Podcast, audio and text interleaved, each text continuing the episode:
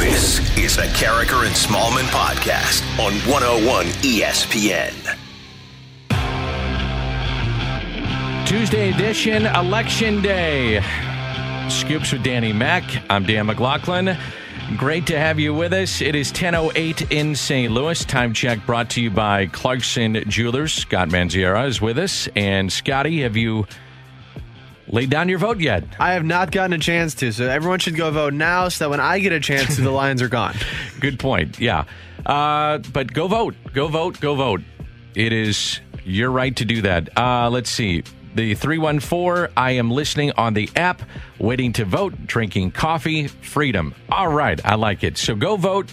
Download the app, take in the show. Ribs and PK, they're coming up next. So, my guest today, really one of the great people in the business, visit with Chris Gervino of the Missouri Tiger Radio Network. And from the controversial hit over the weekend with the Florida Gators, to the start of what has been a two and three start from Mizzou, the beginning of the Eli Drinkwitz era. We'll talk it over with Chris Gervino. Also, uh, probably mix in a little basketball as well. Really, one of the great people um, in the Missouri area, and just does a wonderful job covering Missouri Tiger basketball and football. Okay, let's start with little baseball. They announced their finalists for the awards last night.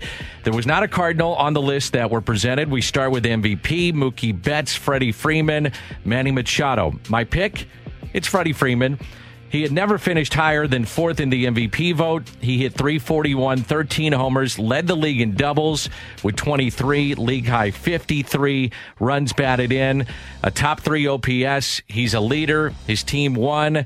He's a guy that uh, also could win a gold glove. I'm going Freddie Freeman even over Mookie Betts. Now, if you're looking at the full body of work, Mookie Betts, but this is about regular season play. Really, if I was going, including postseason, I would have went Corey Seager, just with how many bombs he had. No, he had a pretty good postseason run, I would say, right up there with Randy Arozarena. But if you're looking at the regular season, it's Freddie Freeman. I'm, I'm 100% with you, Dan. There really is no better argument. Cy Young finalist, National League, Trevor Bauer, no surprise there. Yu Darvish, Jacob DeGrom. DeGrom now three straight years to be a finalist, trying to make it three straight years and winning it. I'm going with Trevor Bauer not very good first season with Cincinnati. Remember, he had 10 starts, wasn't very good at all. Matter of fact, he made a start at Busch Stadium. Cardinals killed him, and he did not face the Cardinals this year.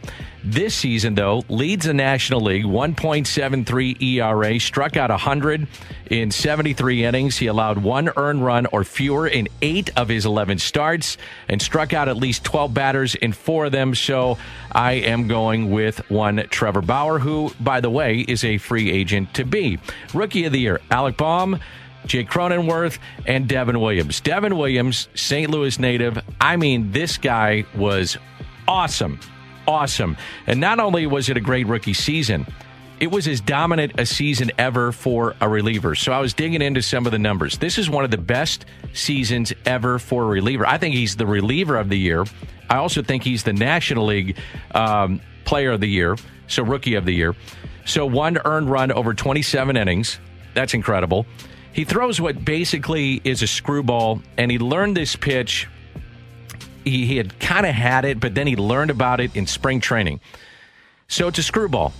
It's it's got this weird spin coming the other way, and it's it's just it's incredible. I I, I, I got to go on like YouTube, watch it, watch it in slow mo, how it comes out of his hands. He worked on it in spring training, so you can call it a changeup. I call it a screwball. I call this though awesome. One for 59 against it, 41 strikeouts. That's ridiculous. He's the rookie of the year. So I would also give Brian Hayes an honorable mention for the Pirates. I think that guy's an absolute stud. He's going to have a, a really good career in Pittsburgh. He'll be a force in the Central. What about Dylan Carlson? Okay, so Dylan Carlson came up, slow start, went back down. By the end of the season, batting cleanup for the St. Louis Cardinals. He was on MLB Radio Network yesterday It's hard to believe when you walk into our clubhouse just looking around the amount of guys and what they've done in this game.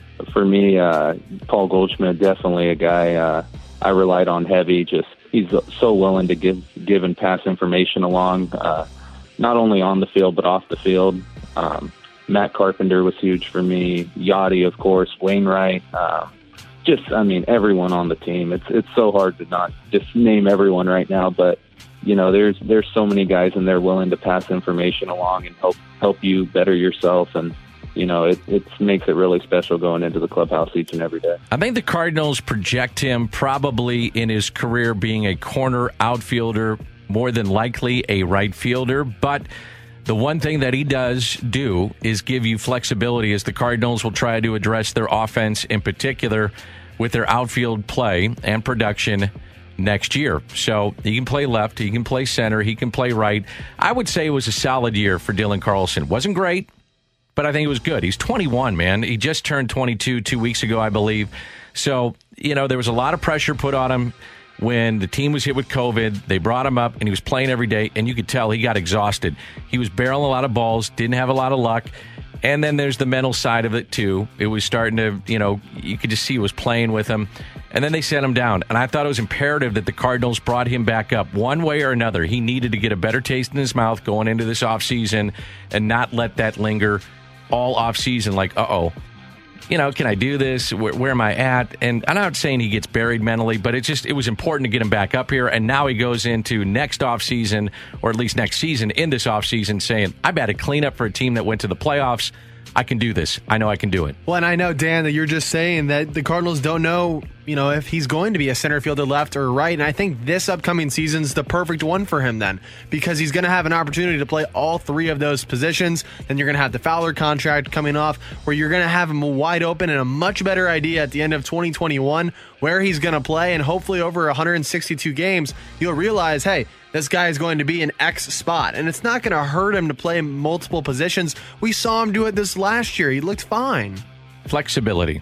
That's what I like. And he's only 22, so flexibility. Manager of the Year finalists are Don Mattingly, David Ross, Jayce Tingler, no Mike Shildt. Choice is Don Mattingly. For me, it's an easy one. Just a year ago, they lost 105 games. This season, they got into the playoffs. I look to the top. I think it starts at the top with ownership uh, working his way down through Derek and right, you know, right down through our staff into development and analytics. I think we all, Derek put us all on the same page where we, we have a goal in mind and we knew uh, that it was going to be a little rough. We didn't want to talk about it for a couple of years, but we believed in where we wanted to go. And I think, you know, coming into this season, there was a lot of people in our clubhouse and within our group that believed that we were going to have pretty good pitching. And if these young guys developed and continue to develop, with that, you can do a lot. and we were going to be in games, and if we could put a few runs on the board, uh, we were going to be able to make a little bit of noise. So, getting in with that kind of turnaround, 105 losses, that's one thing. So, that's admirable in itself. But then to do it by using 61 players in 60 games because of a COVID outbreak, that's another. A lot of guys coming off the street, not even knowing who they are, putting them in a Marlins uniform and saying, go get them. So that's why Don Mattingly, and who is so respected in the game of baseball, he I think he's, going to win in a landslide. But uh, in my opinion, Mike Shildt should be on that list because of what Mike also went through with two outbreaks of COVID and then to get in. And, you know, you, we've talked about it ad nauseum. I mean, you go back to that first – time back against the White Sox. Adam Wainwright giving you five innings, and then after that, you had no idea, none, who's going to pitch and get you through these games. And somehow, some way, they did. So Don Mattingly should win it, but Mike Shildt should be a finalist, in my opinion. Mattingly, though, said something interesting there about pitching, and that's what the Cardinals do have going into 2021. A bunch of it, hey, it's on paper. You know, you're hoping to get Mikolas back. You're not sure about a bunch of guys that they're probably going to ask to stretch out as starters going into spring training. Many of them will wind up in the bullpen, but they do have depth with pitching. Got to address the offense. Patience the key there, but they do have pitching. Monday Night Football, Tom Brady, Tampa Bay Bucks, they survive against the Giants. Here we go to tie the game. Jones throwing for it, and it is knocked away. Dion Lewis and Antoine Winfield contact. There's a flag in the end zone. Did Winfield get there too early? Wow, that is close. That is close. It, it's like a fraction of a second. Consider this. For seven weeks, we've heard clear and obvious. When we need a conference to determine yes or no, maybe it's not. There is no foul for defensive pass interference on the play. Well, it's hard to win games in the NFL. I think any any way you cut it, it's hard to win, and it comes down a lot of times to end the game situations and one play here, one play there. You know, it's it's very rarely where you know you win by seven touchdowns like you do in college football. So, you know, you make one play, you you know they make one play. It's just you know, it's it's they made a good play on fourth and seventeen, and that gave them a chance. If had we stopped them there, you know, wouldn't have had the uh, dramatic finish that it had. So they made the play and we made a play. It's just ebbs and flows. That's football. Sixth uh, game as the Bucks QB, Tom Brady. You can start to see it now. They're starting to put things together. Wasn't pretty last night, Monday Night Football. They come up big though as they win it. Uh, you know that that last play. I didn't think it was pass interference. The Bucks win. Now they're going to get AB and their repertoire of weapons. It's kind of like um, hate watching for me. I got to watch him because he's, what, 43, 44, whatever he is. Right. He's still pretty darn good, man. They're they're still must see TV for me. They it, are. It doesn't matter if they're playing Monday night, Thursday night, Sunday at three o'clock. They are must watch TV for me. Interesting that the NFL is talking about maybe the expansion of playoffs, maybe even as soon as this year. Chris Mortensen of ESPN. The competition committee had a, a, a long co- conference call today about contingencies and prepared as this pandemic obviously is not going away. We know what the numbers are spiking, and if for some reason oh, there are games lost, uh, then what they are going to put as forth as a resolution to the owners eventually is if games are lost, then there will be eight teams in each conference. Four first place teams in the NFC, four first place teams in the AFC, and then four additional teams in each conference. So that would be 16 teams in all for the playoffs, and they would be uh, seeded accordingly. So if you're a sports fan, I, I say go for it. Why not? I think you do it. It's an outlier of a season, which we had in baseball. We're getting an outlier of a season in college football. We have no idea how that's going to wind up. I, I think you do it. You know, it's going to be must see TV. It's playoff football. People want to see sports for the most part. Um, I, I, think you do it. I think you expand it. More playoff football is good football. Yeah. You know, why why would someone say, "Oh, I don't want to watch an extra game." No, I don't want to watch a game if they play on Saturday night. No, I don't want to watch an extra game on Sunday. Who would say that? And it's a one-off. Come on. It's a one-off of a season. It's been an odd year anyway. I'd go ahead and do it, but we'll see how they want to do it. The biggest college football game this weekend, Clemson, Notre Dame. Dabo Swinney will not have all of his weapons, including the biggest one. Trevor will not be able to play just want to go ahead and get that out there. You know, he's doing great. You know, he zoomed with the team last night, talked to him this morning. He's he, he feels like he could play today, so he's he's doing well. But obviously, we have there's a protocol in place, and so he will be out in time to play. But then you have the cardiac part of it that you have to kind of ramp back up. And even if he feels great and and could could probably go play, you know, he, he's not allowed to do that simply because of the protocol that's in place, and that's that's put in place to, to make sure that he can return to play safely. And on the flip side, Brian Kelly of Notre Dame. Hope he's okay. Uh, hope he doesn't have you know any lingering effects that that affects him. He's the best player in college football. Then after that, you're like, well, the virus is indiscriminate. It doesn't care. The virus is going to do what the virus does, and and, and then you know, you, you start to think, all right, is he is he going to play? You know, I'm sure he's going to play. And then I hear today that he's not going to play, which is you know probably the safest thing. So right now, as it stands, six point favorite, Clemson. Clemson, the six point favorite. But that's going to be a fun game to watch. Notre Dame, Clemson, playoff implications on the line between those two teams. That is crazy to me. I, am surprised to see Clemson still at six points. I, I get that their freshman quarterback, top recruit in the country, a Mack truck, just an absolute beast. But without Trevor Lawrence, man, that is that is a much more interesting of a game to me, especially after watching Clemson in the first half against Boston College last week. We're right back to the Karraker and Smallmon podcast on 101 ESPN. One of the best people in this business is Chris Gervino, and you can hear him every weekend. Not this weekend, though. The Tigers have the weekend off, but he is on the Missouri Tiger radio broadcast on the sidelines for football, analyst for basketball, mixes in some play by play, and he just retired doing local news in terms of sports. I got to ask you, Chris Gervino, first of all, great to hear your voice. One of the great people in this business, nicest guy ever.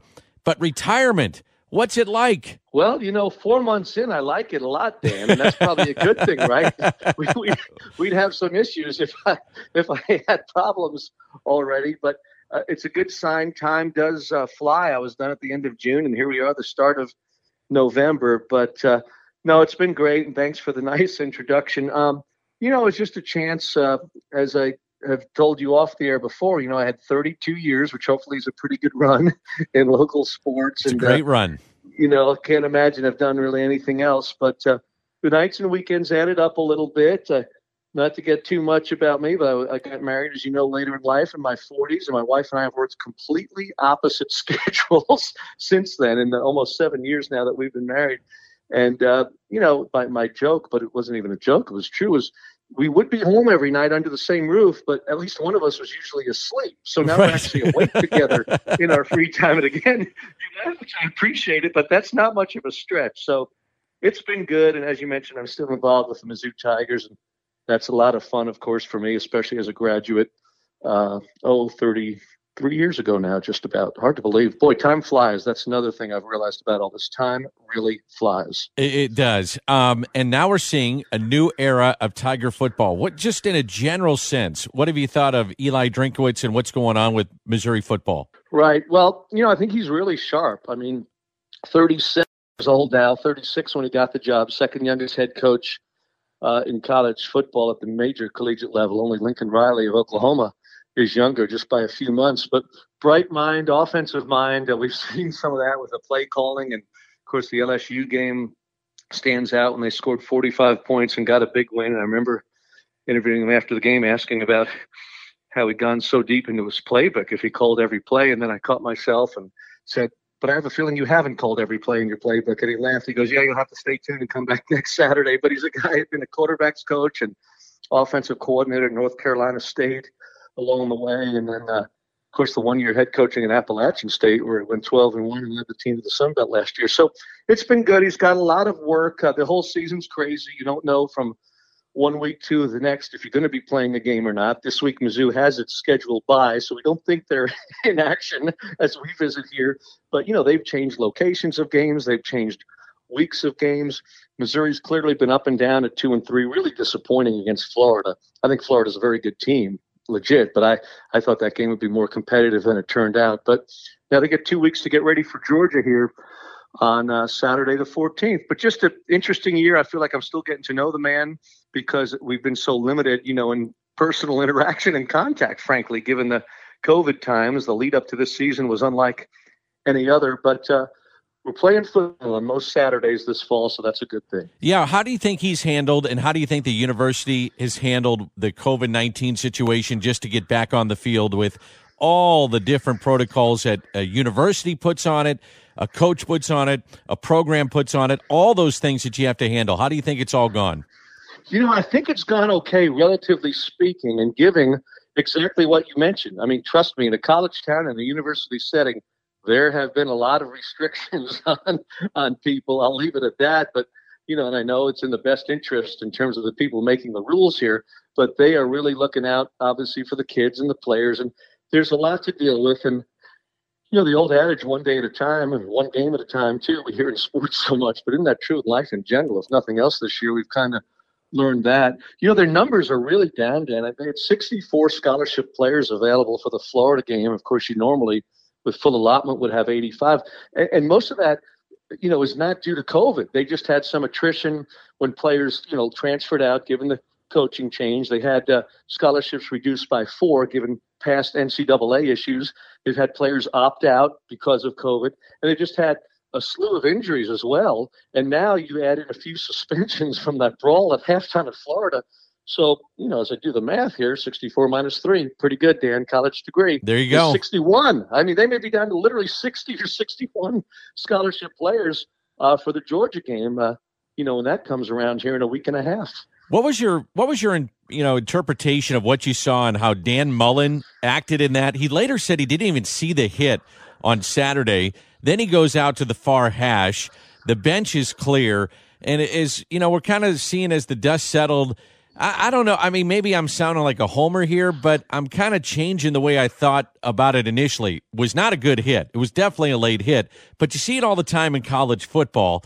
And then I just thought he added a lot of fuel to the fire. Dan Mullen did. It, it wasn't good on either side, but what what was your interpretation of what you saw and, and how it transpired?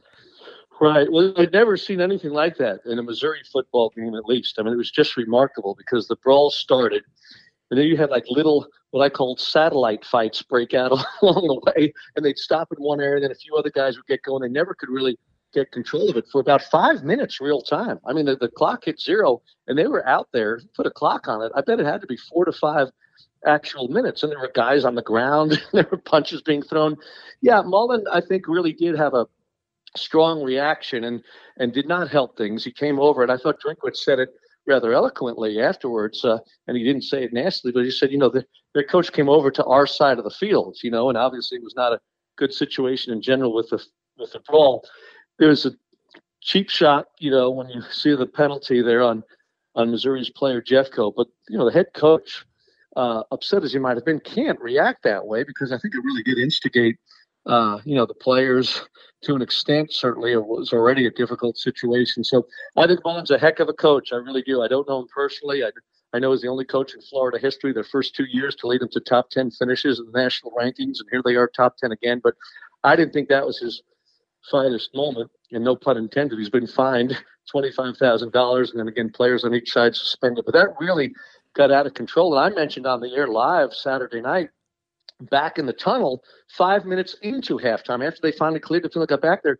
Mullen was at the officials' locker room door, and he and the Florida Athletic Director Scott Stricklin were there. David Smith, the referee, came out and talked to them for a few minutes. So not only did you see the delay at the end of the first half after the brawl with Mullen and the officials, but then during the halftime intermission that actually started later than usual, he was still back. He came across to their locker room. So I was not at all surprised that he was fined, nor was I surprised there were several suspensions handed out because that really was far beyond what you want to see. Chris Gervino is my guest. I, I, think if we're going to have a return to play in college football, it looks now like the SEC may have handled this the proper way. Not to take away from the Big Ten and the Pac 12, but their schedule is so tight that if they've got teams that are going to get hit with COVID, it's going to be very tough for them to fit in the schedule and then get into the college playoff. What are people saying about the SEC and how they've handled this, generally speaking?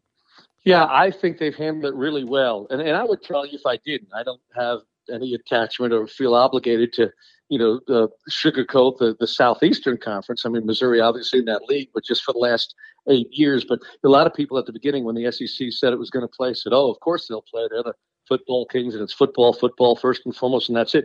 But no, they were so patient. Greg Sankey, especially the commissioner, waited. They pushed the season back, as you know, three weeks, which seemed just right. They built one break into the schedule for everyone. A lot of teams have needed and used that because of uh, postponements of games due to COVID situations and having to reschedule. And they're still going to get, it appears all teams, at least most of them are going to get most, if not all, 10 games in. I love the schedule, all conference games. Now, coaches may be different. Nick Saban from Alabama is the only one who's wanted to go from eight to nine conference games year after year because his team can certainly afford to do so and win most of them.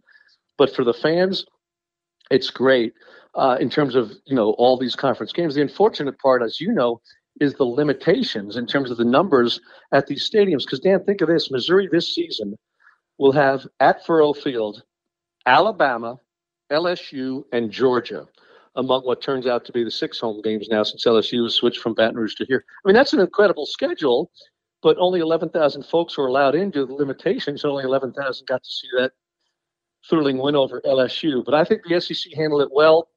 I thought at the time, and now in retrospect, I still think the Big Ten and uh, Pac 12 really panicked. And I thought went a little overboard that they were so uh, quick to push things back and course, they got such blowback from so many people, and now they're going to try to play better late than never. But no, the SEC really, uh, really handled this one pretty well, I think. Chris, I want to ask you too. As you can imagine, people love to get into here in St. Louis about recruiting and what's happening with. Uh, Eli and, and getting into the schools and getting these kids. He, he's done a hell of a job, hasn't he? Getting into the, the St. Louis area and making some inroads. Yeah, he really has, and that that's been impressive. You know, and a lot of times there is a little bump with the coaching change, and and you, you change momentum around and get excitement. That is the idea, obviously, when you hire somebody new. But but again, I, I think he's sharp. I mean, he's 37. He's got so much energy. I think he relates to the kids.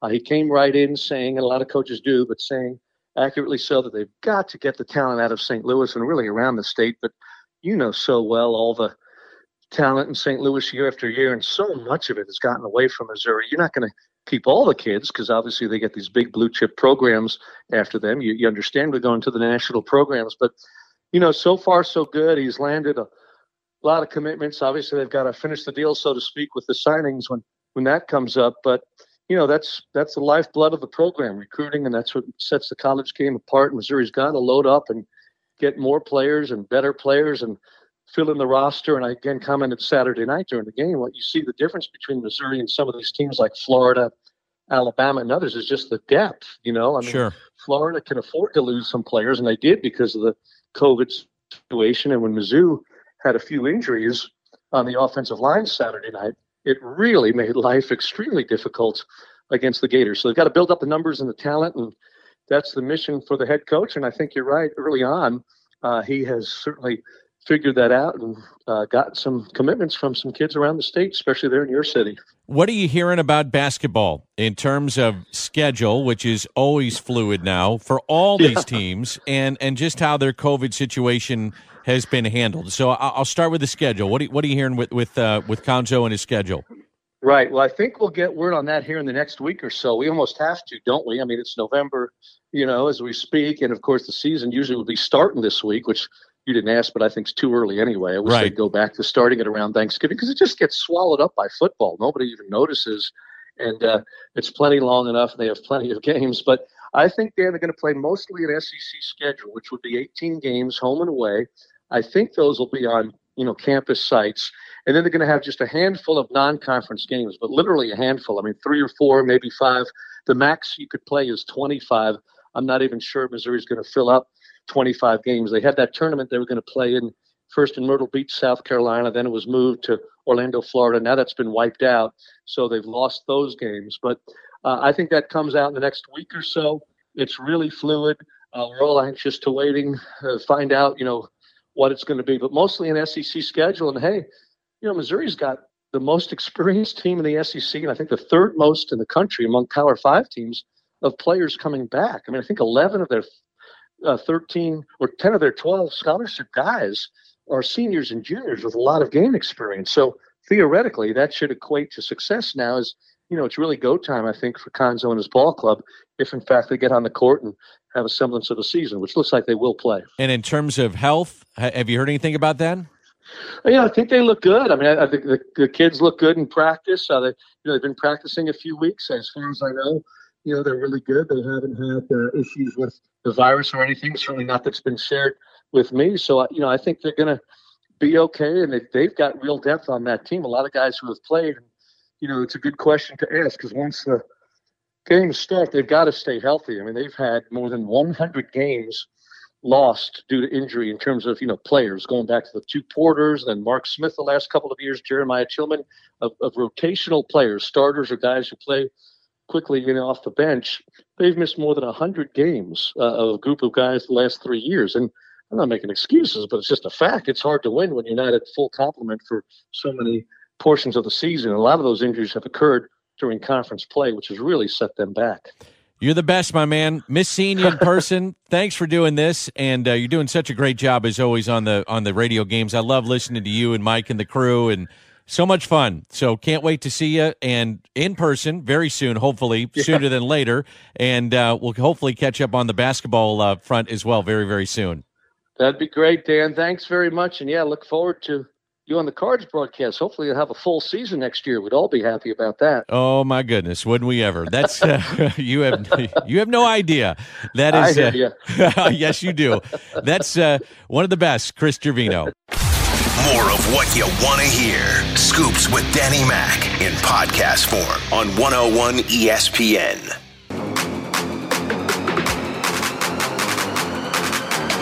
Six three six on the text line. Danny Mac, love the show. Love listening to Chris Gervino.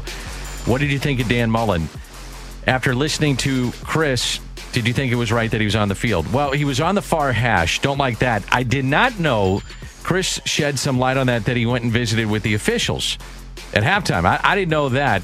Um, he's kind of becoming this polarizing figure too in college football. You know, he's had Mississippi State for a while. He had Dak Prescott, got them to the number one ranking in the country at one point, then gets the Florida job after having success there as a coordinator. Pete Thamel was on the Paul Finebaum show uh, yesterday and talked about how polarizing he truly has become in college football. I would say from 2004 until about a month ago, he was a pretty benign figure in college football, meaning like you didn't have a lot of fans, you know, outside the state of Mississippi, I guess, who really had like passionate feelings about Dan Mullen, right? Like he was generally a, a good coach and a good play caller who, you know, ran a, ran a good program both at state and at Florida. And I would say in the last month, he's become like it's been like an extreme makeover of all of a sudden he's become polarizing. Obviously, after the bad loss at A and M, combined with the comments after that, and then uh, you look at what happened last weekend. You know, going charging onto the field in the middle of a fight. It, it's just been it's been an interesting turn for a guy who's who's sort of been benign for for, uh, for you know most of the last two decades, quite frankly. So it's, it's been interesting to see. And then the Darth Vader mask was it was an Yeah. interesting uh, was was an interesting touch. Fifteen-ish years of vanilla have have taken a distinct turn. I don't really have a great reason for that, but it, it has certainly been fascinating to see. Fine $25,000, shows up in the Darth Vader costume, goes on the far hash. Eh, ain't liking it. Now, the hit, you're going to have late hits. And it was a late hit. Was it all that bad? Not really. I mean, it's a bad hit. It's late, but is it enough to have a bench clearing brawl? I didn't think so. I don't know about a bench clearing brawl, but it definitely warranted some response. A bench clearing brawl? No, no, no. I'm I'm saying not a bench clearing brawl, but So what's your wa- response? so I think what they did, where the players kind of get up in his grill, is fine, but everybody doesn't need to clear to come help and join in. And that's what I mean. I think he kind of instigated it by what he did by going to the far hash. And now, if your players see you do that, you're going to follow suit. Brian Kelly, head coach of Notre Dame, on playing Clemson after losing to them in 2018 in the playoffs. Yeah, I mean we're 29 and three. You know, over the last 32 games, I think, you know, we're we're not a, a, a you know a team that's that's easily uh, you know overcome with the moment. Uh, so uh, we- we're we'll be just fine. You know, we got to execute. Um, and and certainly the last time that we played poorly, uh, we've won 12 in a row. So you know, you got to execute. You got to play well in the moment. Um, but this team has exhibited that, uh, you know, they're they're not uh, they're not a team that's going to back away from a challenge. And uh, when they're down, um, you know, they'll they'll certainly.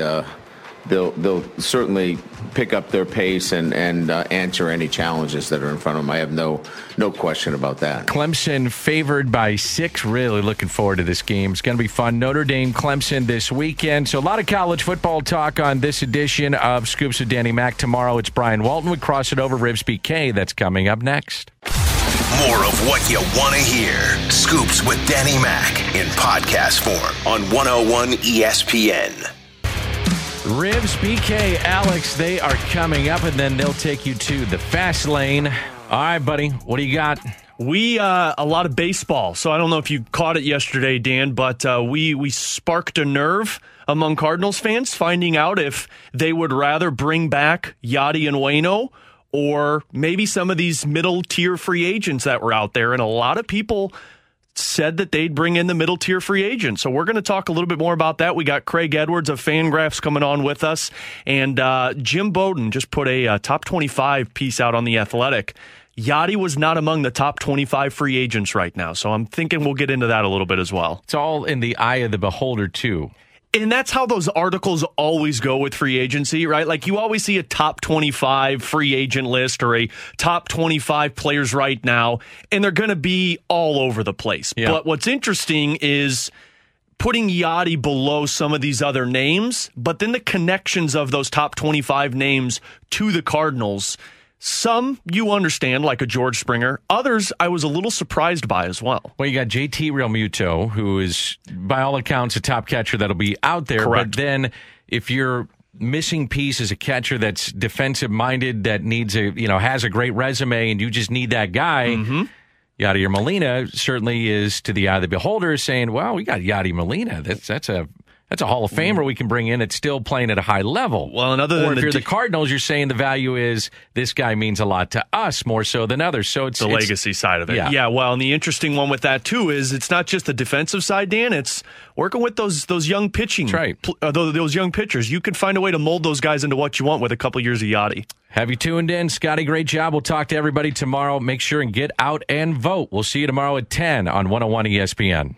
You have been listening to the TV voice of the St. Louis Cardinals, Scoops with Danny Mac on 101 ESPN.